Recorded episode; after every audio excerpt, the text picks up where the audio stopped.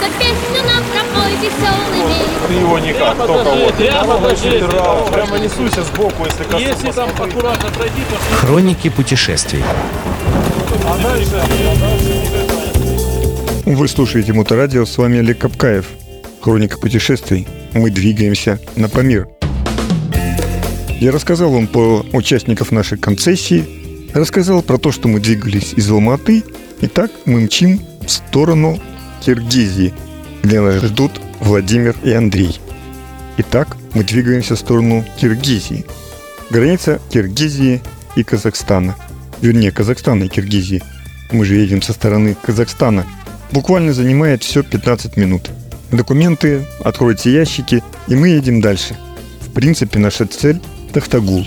Остановиться на озере, искупаться, посмотреть на окрестности и, возможно, отдохнуть. Но выехали поздно, поэтому, судя по всему, успеем совсем-совсем впритык. Не доехать нам до тех водопадов и не доехать нам до той самой базы, куда мы хотели. Но мы едем. Температура сегодня удивляет. Плюс 38. Поднимаемся в горы. Плюс 9. Опускаемся дальше. 24.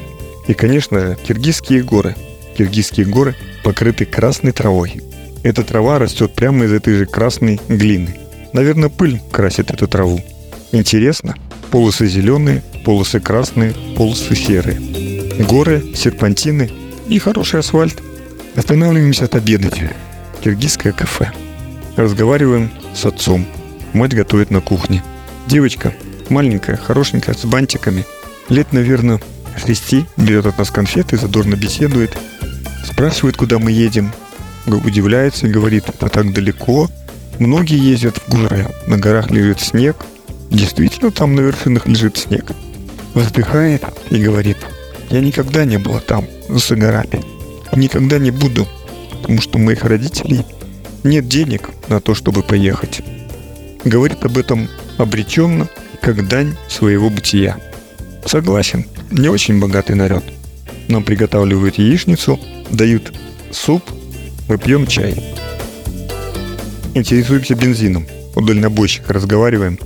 Он говорит, да тут практически рядом, километров 15, ну максимум 30.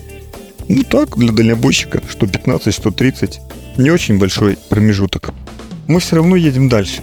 И все такое ощущение, что едут как будто с дальним светом. Конечно, это удивляет. Но удивляет насколько? Настолько, что это мешает ехать. Потому что серпантины, потому что горы. И уже темнеет. Бензин, конечно же, дороже. Но машины и антураж значительно дешевле. Я бы сказал, даже беднее, чем в Казахстане. Очень и очень много надписей кругом на русском языке. И про еду, и про ремонт, и про бензин. Ну что, Киргизия все-таки братская нам страна. Удивительно, что в горах много машин, хотя уже и стемнело, все едут, едут, едут и едут. Наверное, что-то все везут. Товары, колониальные товары. Из Китая и из России. Мы едем в Тахтагулу. На въезде в город нас встречает старый трактор, трехколесный, практически похожий на трайк. И мы встречаемся с ребятами, нам дают ориентир. И как вы думаете, какой ориентир? Как раз там, где Ленин пересекался с Крупской. Улица Ленина пересекается с улицей Крупской. Любят, помнят, знают, благодарят. Эти личности Киргизии. А возможно, здесь когда-то Владимир Ильич и Надежда Константиновна встречались. Памятника мы не обнаружили. Когда спускаешься с трех километров в этот поселок, к водохранилищу, к озеру, конечно, природа преобразуется прямо на глазах. Камни, потом трава, потом кусты. И мы встречаемся по ориентиру с нашими ребятами.